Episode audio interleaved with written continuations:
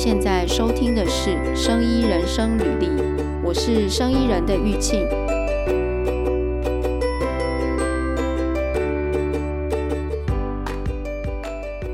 那我们今天聊那个，就是医院的志工。嗯，这故事呢，就是哈利特其实很厉害，他在医院做志工做了很多年。然后我很好奇，医院的职工都在做什么？因为我觉得那个地方应该跟打仗没两样，然 后所以所以找哈利特来分享一下。哎、嗯，所以你在医院都在志工都在做什么？其实医院的志工，当然，因为我只有在一间医院当过志工，那我不知道是不是每一家医院都这样。那我就是先分享一下。我自己当志工的那一间医院，他们的一个一个分组跟配置好了，就是说它其实有不同的组别。比方说，你可能会有人是专门在急诊服务的。那如果说在急诊服务的话，就很像你讲的这样哦，就真的是在打仗。你也知道嘛，会会送进急诊的那种 case 都是比较紧急的，或者是比较严重的。对对对，就是。送进去的时候，那那一边的志工可能呃第一时间要协助，可能要赶快推床啊，协助一些看有没有。当然，专业的医疗的部分，志工是没有办法帮上忙的。但是你说协助把病患运送到他要去做检查的地方，那是可以的。嗯嗯。只是说你，你你可能在那个、哦、我知道，就推床之类的，嗯、推床、对对对推轮椅，或者是说赶快协助他导引他应该要在哪边先坐下来，然后等着那个医护人员来做检伤啊、分类啊，然后引领他到下一个他应该要待的地方，这样子，那个是做做一些导引的部分是可以的，但是那个志工是没有办法参与说，哎，我帮你清伤口、包伤口，那个是不行的。嗯。嗯嗯，但是这样也帮了很多忙嘞，因为很多事我感觉总是医院像急诊那种，应该就是很多事，就跟打仗。其实其实是我们现在这样讲起来，你会觉得说，哎，那志工做的事情好像有点微不足道。但是你要想想看哦，如果你今天到急诊去的时候，其实多半的人大家都是很惊慌的，而且一定除了。对，你除了医护人员以外，不会有人对于急诊那个环境是熟悉的，因为它不像门诊嘛。门诊你可以说哦，我可能是每几个月会回诊一次，所以我对于门诊的动线我很熟悉。可是急诊一般来讲，大家很少有机会进去啊，或者是很少有机会需要去接触。慌。对对对，所以你在那那一种情境下，你其实是很惊慌的。那我会觉得他们适时的出现，然后询问你需要什么帮助，导引你，我觉得那是一种。可以协助你安定下来的那一种力量嘛？嗯，那嗯，你是在什么单位做志工？就是哦，我我的是属于一个比较呃兼具欢乐跟娱乐性。什么？有什么地方？有什么地方？听起来是不是很奇怪？对啊，因为我因为我我刚刚哦，对，因为我刚刚只有先讲了急诊，那事实上它还有门诊的组别。那门诊的话，当然就是就是比较多的是在负责呃那个方向的指引的部分。有的医学中心它会有很多栋大楼嘛，那可能也会有很多层。那你不晓得说，举例我今天要看心脏内科。那你可能不知道说心脏内科到底它的门诊区在哪里，嗯，那你就可以询问志工，志工就会告诉你说，哎，你就往哪边走，这样子的那个那个是门诊的人在做的。那可能还我们这边还会就是在我的那个担任的那个志工的医院里面，它还有分呃老人服务，它可能就是在于比如说医院在某一区。那他可能那一区的一些有一些独居老人是呃社会局是有有列名册的，哦嗯、对他们就是帮忙送餐，然后就是、嗯、呃可能就是帮忙你，因为你送餐的时候你是固定的时间会去嘛，所以顺便也看一看一下说那些独居的人他们有没有什么样子的一些需要帮忙的地方。所以你的你的志工的呃。哎，还没啊，还没。我最后最后一组是我的，现在要讲到我的了。刚刚那个不是 你的，刚刚那个都不是我的。嗯，现在要讲到我的是我们的是儿童服务组啊。对，那儿童服务组别呢？我刚刚为什么会说兼具有一点欢乐跟那个娱乐性质？就是我们儿童服务组当然也有分，有有分那种比较靠近在呃呃住院的小朋友，就是在儿童病房的那一层，有一些医院他会安排游戏室。嗯，就是让小朋友出来可以散散步啊，玩一些东西呀、啊，嗯、然后就是让他们转换一下心情这样子。有的人是在服那个游戏室服务，那我这一个组别比较是在说故事的。哦，所以你是去病床旁边说故事？不是，不是，不是。我们我们的那个呃，变成说我们是每一季，就之前没有疫情的时候，嗯，我们是每一季会表演一次。那比如说呃，像那个呃呃哦，好，我我应该可以直接讲我服务的医院，嗯、对不对？嗯，嗯，可以、啊。那应该没关系吧？嗯，好，我是在台北马街台北马街医院服务的。哦、嗯，嗯，那我们就是他们有有固定几层，在中山北路上吗？对对对。就是他们有固定几层楼是专门给那个、嗯、呃儿童的病患，那可能有一层呢，它是 for 那个癌症的儿童病患，那有其他层就不是。嗯、那我们的那个，我们就会在每一层的那一个电梯的那个梯间那边，我们就每一季会有一个表演，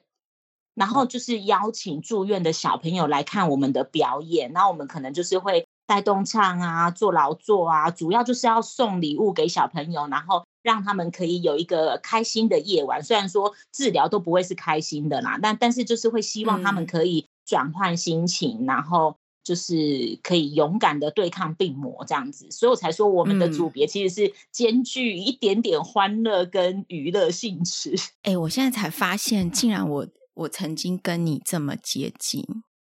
你知道我、呃、怎么说？我之前在台北马街附近隔壁那一栋上班呢、欸。嗯、很久以前，对啊，嗯、原来我们我曾经对啊，你在双连站那里嘛，双连站下，啊、你是不是坐双连站下车走过去？对，对我以前曾经在那附近上班，哦、这么巧？对啊，然后你说你，嗯、所以你你就是儿童，呃，就是儿童的儿童的病人，你们做表演给他。给他看嘛，对不对？所以你是一季去一次哦。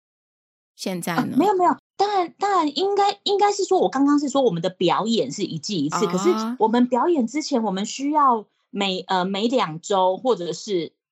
看需求啦，有时候可能会呃每周或者是呃就是有时候会隔周或是怎么样，嗯、但是我们都需要去排演，因为我们是要演话剧嘛，那我们要排演，还有我们要练跳舞啊，因为毕竟我们这一些。当当志工的这些人，其实白天都还有其他的工作，那所以我们就是要利用下班之后的时间，嗯、然后大家聚在一起，然后一起排演，然后去练唱、练跳这样。哎，没想到你还会带动唱哎，哈利特不但我，我不会，我不，不但会实验室的东西，没有没有，我跟你说，那是因为我们这个组别的人大家都很厉害，嗯、我是我们这个组别里面最差的，哎，这样很躲后面那一种。可是这样这样很厉害嘞，哎，你你你，OK，嗯，你什么时候开始就是说会想要去做志工这件事情？其实我是从。呃，一一年的时候就开始做医院，就是台北马街医院的志工。嗯、但是在这之前，其实我有做过其他类别的志工，比方说，我一开始是在那一种旅游服务中心。现在大家不是很多地方都可以看到有一个写一个 information center 那样有没有？嗯、一个 I 的标志这样子。嗯、对，我原本是在那种旅游服务中心担任志工，观光导览志工。嗯嗯，那你要去，你要去那个场地，实际上去解说吗？还是你就是固定在那个那个导览中心里面？我我那个时候比较是固定在导览中心里面。Oh. 那当然，他安排我们受训的时候，就是你其实担任志工都要安排受训跟上课，嗯嗯、那就是看各单位的需求，再额外加一些可能他们。呃，单位需求的一些 training 的课程，要不然有一些基础的志工的那个呃教育训练是一定要上的。然后我那时候在当那个观光导览志工的时候，我们那时候还有直接，他有直接把我们载到那个，因为我们是地方政府的嘛，然后所以他就把我们载到当地的一些比较呃特殊的景点，然后实际请老师来跟我们讲当地的一些生态啊、植物啊，然后你应该就是这一方面。这一个地方的一个历史沿革啊，就是如果将来有机会，你比如说，呃，我知道之前就是疫情还没开始之前，有一些县市他们其实都会有那种观光巴士，不是大的巴士，它可能是那种小的小型的巴士，然后就是一次大概呃一二十个人这样子，然后可以让人家报名，嗯、那就会有随车的导览人员。嗯。嗯，那我们之前也有做这一方面的训练，但是我后来比较少出去外面，我都是大部分的时间都是在那个呃导览中心里面，然后因为他们会有很多国外的游客，嗯，那他就会需要你告诉他一些，就比如说。有一有一些人他是已经知道，他就可能像我们出国旅游一样，我们不是会带着一个旅游导览的书啊，或者是一些资料，然后你只是说你到了那个地方，但你不晓得怎么到达目的地，嗯、那你就是要指引他说怎么坐车或是怎么走路。然后有的人他就是属于那种比较呃随心所欲的旅行，就是到了才开始问。就是没有做功课，对对对对对，他他就会直接来问问说这一个城市有没有什么地点是你推荐的？我也问过这种问题。哎、欸，可是我觉得这样子旅游的人其实胆子很大哎、欸，要心脏够强。也不是，有时候是去了之后可能经过，然后才觉得哎、欸，这边好像也可以看一下。哦，对啊，你有时候比如说你假设出去玩，你有时候经过什么，你就觉得哎、欸，可能想上厕所，就会进去休息一下，然后就。看到游客中心就觉得还不错，进去逛一逛，就问一下。哦，这样说也是有可能。对啊，我有发生过这种事情，我就会问一下。那他如果说一些东西，我觉得还不错，就是我有兴趣的，我就真的会去看一下。哦、嗯，然后因为那个时候会去担任这个志工，其实是因为他们有一些语言上面的需求。然后，所以就刚好有因缘际会下，他们就说：“哎，那那你可以来，就讲英文就对了。”嗯，对对对，就大部分因为你来自世界各地的、嗯、的旅客都有，但是就英文嘛，嗯、共同语言这样子。对对，哎，所以对做志工这个也是你的语言也是可以发挥的一点。呃，就就是就是随便讲啊，反正他也听得懂，不是、啊？就，就是也没有太要求来出出来旅游的人，大家都不会。就是就是一个很很放松的心情，所以基本上可以沟通就可以了，这样子，倒没有说哎语言有多厉害。我觉得我觉得是哎、欸，像我像我那个公公，他就很会说日文，然后啊，他就是有在那个古迹的地方做志工，因为会有很多日本观光客来，然后就他日文讲的很好，所以他就可以导览，然后用日文介绍。哦，对啊，这也是这也是很酷的一件 事情，对不对？哎，那你、嗯、那你后来为什么会跑去做？就是为什么换去医院做？其实我会觉得这个好像我我没有在刻意去寻求一些什么呃当志工的机会，但我会觉得好像就是就是因缘际会下，自然而然就有人问你说，哎，要不要去做？但其实我你知道，我那时候在台北马街医院服务的时候。嗯呃，在担任志工的时候，其实我自己本身上班的地方是在另外一个教学医院，嗯，然后因为当时就就是他们知道了说我在哪边工作之后，他们都会觉得第一个疑问就是，哎，那你干嘛不在你的医院当担任志工就好了，嗯，干嘛还要舟车劳顿这样子跑到这里来这样？然后我那时候只是想说，因为我会觉得担任志工是我。我的，如果人家现在讲求一个工作生活，不想要跟上班弄在一起，对不对？对，就是现在的人不是会讲究那个什么工作生活要平衡嘛，嗯，work life balance 嘛，对不对？嗯。可是那我就会觉得说，今天如果我在 A 医院，这个已经是我的工作地点了，嗯，我应该要离开它，才变成是我的生活的那个嗯的开始，就是生活的一个场景。我会觉得，如果说我我下班之后持续留在。我工作的医院担任志工，我会让我觉得我好像没有达到那个呃工作跟生活平衡的那一种感、欸、可是感觉。可是为什么会去医院？就说做志工有很多种啊，比如说火车站啊，或什么的，为什么或者是说去公所啊，什么都有志工嘛，嗯、或卫生局。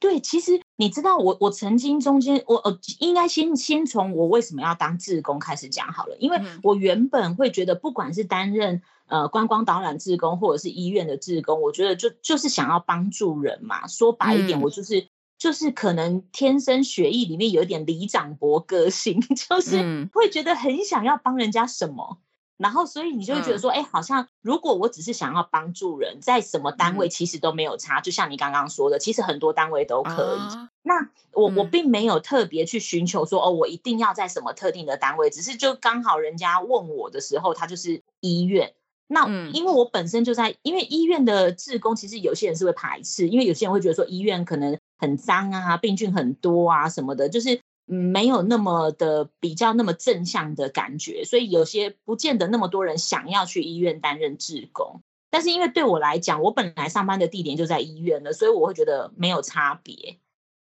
嗯，那我我就会觉得我我很可以接受，再加上说，因为这个组别的性质，我会觉得，嗯。我我本身是也是一个还蛮容易会那种陷入惊慌的，所以当时我、嗯、我一开始讲的那个门诊组别什么那个，我就比较不是我考虑的，因为我、哦、我，我，我怕我帮不了别人，嗯、我还在那边给别人添麻烦，就是这样这样就不是我想要当志工的、嗯、的出发点，所以我那时候就有在选择说，那我到底应该要去哪一个一个呃组别会比较好。那是因为其他组别他们可能都是白天的时候就要服务了，嗯、可是因为我白天要上班，嗯、所以我没有办法，我就后来选择了这一个呃儿童服务的组别，它是因为它可以晚上才去才去担任志工，所以是人家来找你，就是刚好周遭有朋友在问，哦、就说哎、呃、有 okay, 有这个在.在招募志工哎，那你、嗯、你要不要去试试看这样子？嗯，所以你是晚上就是。就是业余时间去了，这个刚好合适你。对对对对，我就刚好就是说，哎，这个是合适的。那当然一开始是这样子的选择，可是后来加入之后还可以做这么久，完全就会觉得，其实我我后来会觉得担任志工，你反而有时候你会搞不清楚到底是你在帮助别人，还是别人在帮助你。哎，对啊，你觉得？嗯，你觉得你就是这么多年的志工下来？你觉得有什么？你自己得到了什么？然后你又觉得说，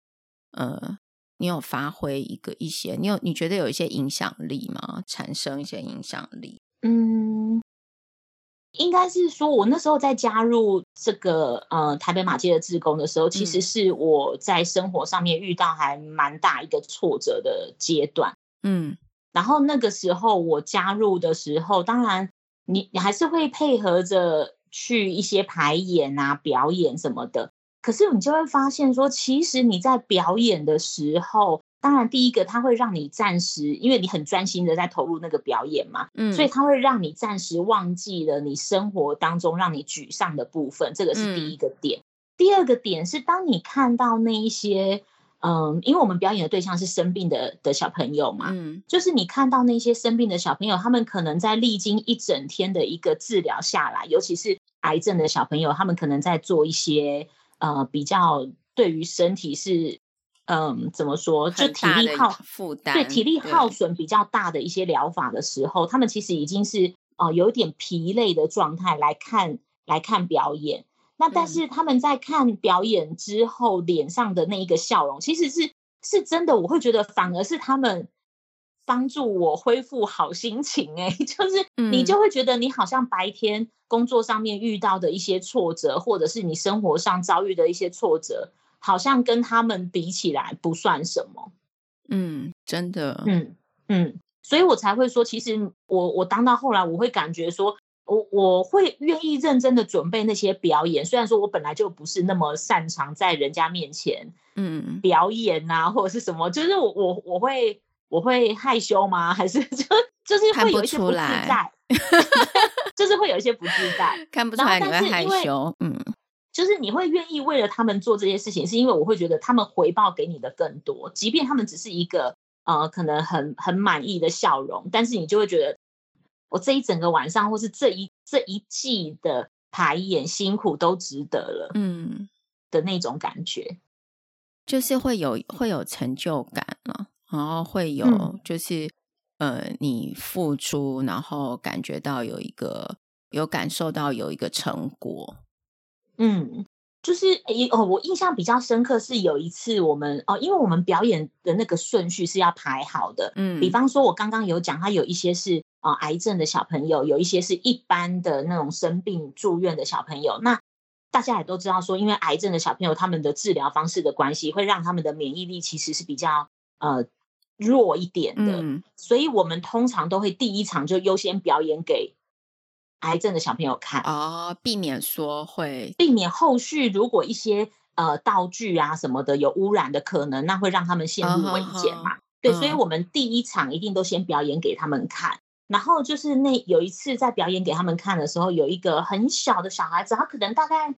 两三岁吧，我我有点忘记他的年纪了，嗯、就是小小的这样子。然后他整场都很活泼的在跟我们互动，然后甚至表演完了就散场了，他还舍不得离开，然后对着我们说叫我们再跳一次给他看，就是有一首歌这样再跳一次给他看。嗯、然后当下我觉得。就是真的也还蛮感动的，就是我们的伙伴，就是大家就二话不说，其实原本大家都已经开始在收道具啊、收布景这样子，嗯、大家就马上集合起来，然后音乐就放下去，我们就真的再跳一次给他看，嗯，然后就跟着我们一起跳这样子，然后跳一跳之后，那那小朋友就心满意足要回去了，然后他阿嬷才跟我们讲说，其实那个小朋友他那一天呐、啊，因为呃有一些疗程的关系，他一整天其实都是。不舒服、呕吐的状态，嗯，他一整天都是苦着一张脸，嗯，然后就只有唯一在看到我们陪他跳舞的那一个时候，他笑了。嗯、阿嬷说这是他今天唯一第一次看到他的笑容。哎、欸，我觉得真的是很不简单呢。就是说，嗯，因为听你这样分享啊，第一个我觉得就是，嗯，就是。就是说，你生活中不管再遇到什么事情，其实总是还有更多的人比你面对更大的挑战。就像他们这样子，嗯、而且他们可能没有办法解决，对不对？嗯，确实啊，所以我就会觉得，其实我我倒觉得担任志工这些年，我觉得我、嗯、我可能我自己本身的收获会比他们的收获还来得多。嗯，就是我会觉得我好像是去被人家疗愈的。哦，就是所以你有所以这样子的一个，就是呃，就是说你付出你的时间啊这些，但是你本身也觉得是有收获，所以这样子的一个循环，你就会想要继续一直继续下去，对不对？对啊，对啊，就是不管不管你工作再怎么累啊，嗯、或者是啊，就是加班什么的，但是你都会尽可能说，啊不管我就算迟到迟到一点点，我也一定要赶过去。就是你，我觉得那个不是使命感诶、欸，而是你就会觉得这就是你应该要做的事啊。嗯、那你这样子现在，嗯，多久要去一次？嗯，我觉得比较可惜的是，我们因为疫情的关系，那当然我们这个并不是说他们非常就是一定一定需要的。那为了要降低他们的一个风险性，所以我大概我们已经大概停了去年一整年都没有。好不容易就是后来有一些哎，好像稍微趋缓了，嗯、然后好像我们准备又要开始回去排演或什么，然后又一波爆发，嗯、然后我们又暂停，所以我们现在都还是处在一个暂停的状态。诶但是，嗯嗯，嗯好说，说哦，没有，我只是想要说，因为他这中间当然也有一直询问我们说，嗯、那还有没有想要继续，就是呃。担任就是如果说，因为他也随时都在滚动式调整嘛，院方也是会这样。嗯他也就是随时会不定期的就会问我们说，那如果疫情有趋缓，我们愿不愿意再回去？因为毕竟经过这个疫情的洗礼之后，很多人对于医院可能原本印象就没那么正向了，这一波之后反而更害怕，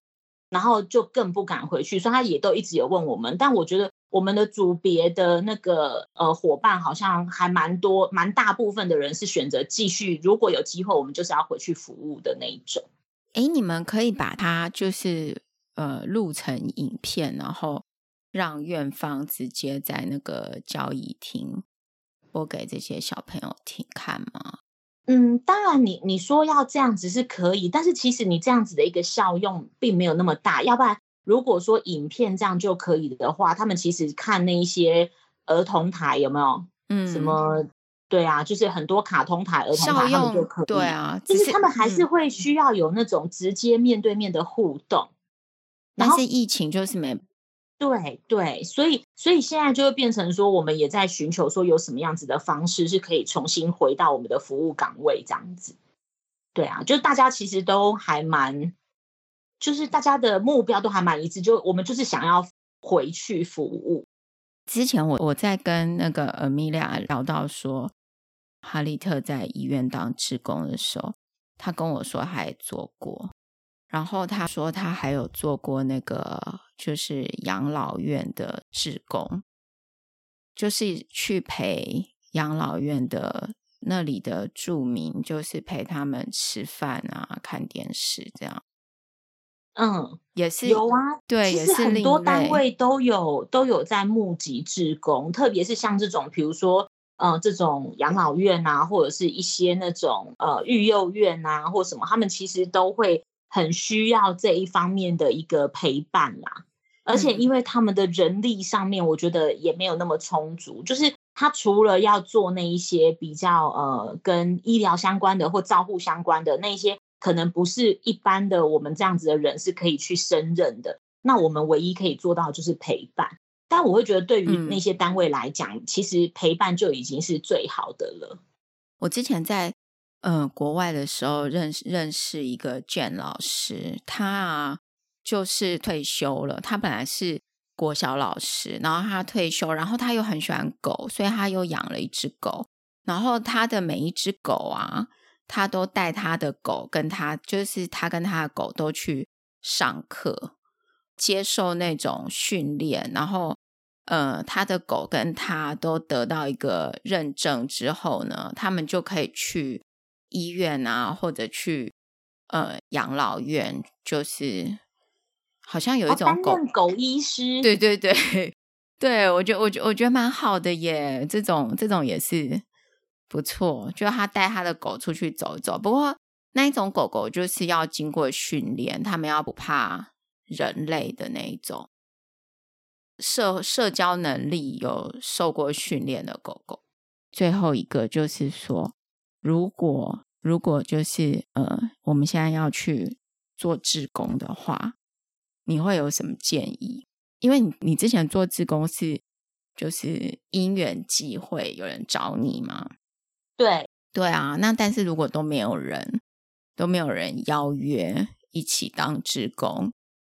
那你觉得应该要怎么去找比较好？我会建议就是呃，可以先从比较符合你的呃兴趣习惯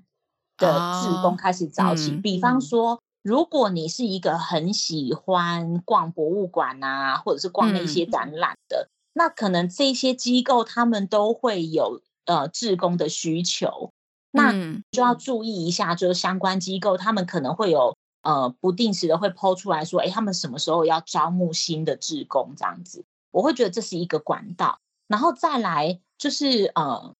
当然还是会还是会紧紧紧密的跟你的那个兴趣结合啦，我会觉得说，因为。因为志工本来就是你一个生活的延伸嘛，它也是你生活的一部分，嗯、所以我我比较会希望说做跟你的兴趣相仿的，比方说，因为我不是说学艺里面我可能有一点里长伯个性嘛，嗯、那我就很喜欢去帮忙人家，我就会很喜欢跟人家有互动。那你如果说是按照这样子的话，可能像博物馆的那一些志工就比较没有那么符合我想要担任志工的性质。因为他们可能博物馆都很安静啊，你可能不会一直跟人家有互动。嗯，对对对，那我我可能就会比较是呃喜欢跟人家有交谈、有互动的那一类的，所以我才会选择说，哎，导览志工啊，或者是像这种服务性质的，就是你势必得要开口跟人群有接触的这一方面就比较适合我。那当然有一些，如果说你是很擅长倾听，你也很擅长说啊，去帮人家。分析事情啊，然后解答疑惑的，其实有一些像你知道，我曾经我心目中觉得，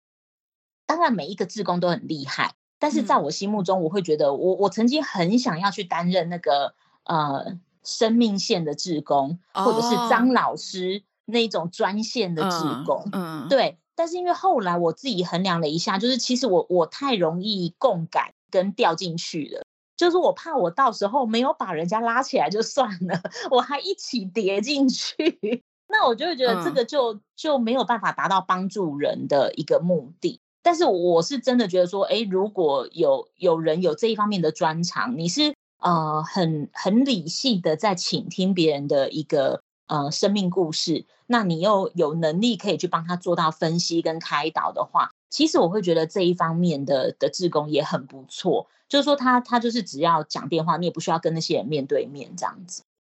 以前以前我妈年轻的时候有去做过那种生命线的志工，真的哦，你妈好强哦！我后来看新闻，不是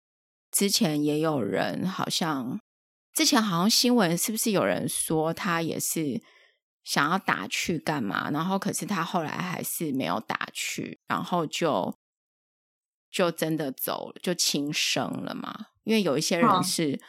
就是在边缘的那些人，然后我就想说，其实这些人，嗯、呃，他们比较会不会需要是你要主动去，主动去，就是这些人应该被被发现先，就是呃，如果说等他来，因为很多人其实不敢讲话，然后又就是不善于表达。嗯，就是，但是，但是你说对，如果说我们可以主动发现，就是很多人他其实不敢去打，你知道吗？对，但是我我现在要讲一个比较现实的状况，嗯、就是这些人当然，如果像你讲的，如果那样子的状况，我们是可以先发现他，然后先开导他，就可以挽救他。哦、对对，对，就不知道他们在哪里，重点就是对就是不知道他们在哪里，所以我就在想说，嗯，对啊，然后这些人。像你刚刚提到说，在医院里面有一些，就是那个叫什么老人嘛，然后他可能是自己一个人的，然后社会局就会有，呃，就有有名单，然后他如果进医院了，就可以派志工去关怀他们。哦，甚至他没有进医院也可以派志工关怀。哦，哦，对，他也会关怀他们。但是就是这些人，你知道他在哪？现在就是说，如果说你不知道，会自己去寻求帮助的那种人就比较少。哎，但是这个又是这个又是另外一个，好像感觉上是一个管理的 问题。我们现在我们现在是聊那个志工的志工。哎、嗯，好，那那这样的话哦，对，因为这样我们会我很容易跟哈利特就是聊的那个天南地北。就什么都什么都可以聊，对啊，哎、欸，那这样听起来好，那那我们回到刚刚那一个问题，就是说，呃，你说所以要看你自己的那种，就是就是你的专长啊，然后你自己的个性去选择嘛，oh. 然后还有就是说，嗯、如果你工作很忙，因为我相信大家如果上班就工作很忙，你就要寻求一个那个平衡，对不对？就是看你怎么样看待你自己做志工这件事情。不过我觉得做志工有很多种诶、欸，像有那种也有人去那种安亲班，就是那种小朋友课后辅导那一种，有没有？好像有那一种吗？哦、可能帮一些比较呃弱势的家庭的的一个课后辅导，嗯、他可能就不是真的像。一般房间要收费的那一种安亲班，嗯，对，我之前看那个公式的那个《谁来晚餐》里面就有、嗯、就有播到类似那种，我都觉得好厉害。就是，所以你你有、嗯、你有没有发现，其实志工不见得一定是要在一个呃组织内才可以做，你只要有心，我觉得就是一个义务的，没有没有酬劳的一个帮忙，人人都可以当志工的概念。对，但是哪怕、嗯、哪怕今天我只是呃突发性的，我就是想要让我居住的这一个街道更干净，我主动去扫地，这也是志工的一种。哦，对，我们像我们这个里就有那个那个叫什么环保大队，对啊，然后我觉得他们应该都是里长妈的人组合起来的，就里长好姐妹之类的。类似，对，我我会觉得他们也就是一个、呃、哦，我就是想要让我居住的环境变得更好，或者是我就是为了某一个目的想要去服务人群，所以我就会投身在这一个。所以其实我会觉得要当志工真的没有那么难呢、欸，因为像有的人他会觉得说，哎，我可能不会开车啊，不会骑车，然后可能就会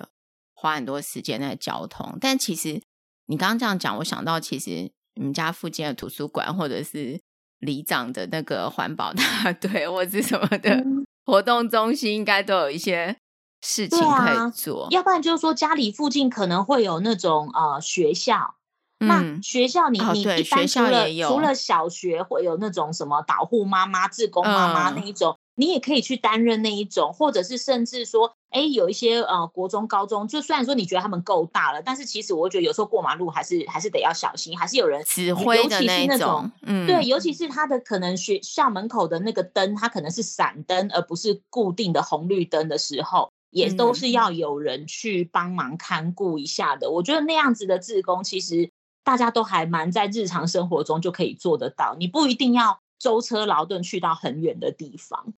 哎、欸，真的很厉害，哈利特真的很厉害，深藏不露。嗯、哈利特好多宝 藏哦，在这社会上很多人在担 任志工的。对，是很多人当志工没有错，但是，嗯，这是一个叫什么？是一个 commitment，就是一个你的承诺，你就是要做这件事情。嗯，我觉得是你对你自己的啦。因为担任志工这种东西，其实没有什么，也可以随时不要做。对对对，你也可以随时说哦，我我我好累，嗯，我不想要去做，或者什么都可以，嗯。但是我会觉得那个是你你怎么样看待？所以为什么我会说，哎，最好跟你的生活习惯啊，嗯，跟你的兴趣是可以结合，因为这样子比较可以做久一点。嗯，就是你你才可以去延续嘛，因为那个本身它就是你一个兴趣的所在，或者是跟你的。呃，生活环境息息相关，那你可能看到，你就会想要去做。你知道我，我我还蛮佩服那一种，有时候像我们之前不是有看过有人那种好像骑骑摩托车环岛，但是他就是，然后他们就会去擦那个像那个弯道，不是会有一个凸的镜子吗？哦，对，擦那个镜子，对，把它擦干净。对对对，去擦干净。我就觉得像那种，你看他其实一边在在做他的环岛。然后就一边在做志工，其实你说担任志工很难吗？其实一点都不难。你看，你只要有心，嗯、你随时要做个什么都。然后也其实也不用要跟什么单位有关嘛，对不对？对对，其实你就是出于一片，就是我想要让这个环境更好不管是从心理或是从真实的那个环境开始去着手，我会觉得每一个人都可以做到。而且你知道，我就很佩服那样子的人。你看他，他甚至把它扩展到。那个地方搞不好，他如果下次没有环岛，他根本不会再来第二次了。但他还是愿意为了那个地方尽一份心力。我就觉得这样子的精神就很伟大啊，嗯、很了不起。你这样讲，我就觉得有的时候做一些事情，不用第一个就想到钱，反而第一个是嗯、呃，去想到说你能做什么，然后其实也不一定要想参加什么。什么医院啊，或是你不不一定要跟着任何组织嘛，对不对？只要你想要做一件事情，觉得是对大家有帮助的，嗯、随时都可以做。哎、啊，但是但是你刚刚有一句话，我觉得、嗯、对。那个当然，我们很多时候在你在当志工的时候，你绝对不会是因为想到钱为出发点。嗯。可是呢，回过头来，很现实的一个问题。嗯。你也是要自己生活无余，对啊，要生活余力去担任志工哦，没有错。因为如果说像有些人对某些事情很热衷，可是他可能就因为太过热衷，然后就投入很多的时间，就可能没把自己的工作或者是自己的生活照顾好。嗯，那那也是很不 OK，对不对？对啊，因为我会觉得你你今天你必须要先把自己照顾好，你才能有余裕去帮忙别人。这个是真的是最基本的，嗯、你不能，你你绝对很少会看到说他自己的三餐温饱都有问题的，然后他还把那个时间拿来担任志工而不去赚钱。这个我会觉得有一点这样也很不 OK，对，对，这样也不 OK。嗯。好啊，太好了！今天谢谢哈利特跟我们分享他当职工的经验。然后 哈利特如果要选里长的话，我们大家。我没有想要选里长，我没有想要选里长。如果你喜欢我们的讨论，或者想听我们讨论其他的题目，欢迎在生医人生履历的网站 podcast.bellmander.com 或者 Apple Podcast 留言给我们哦。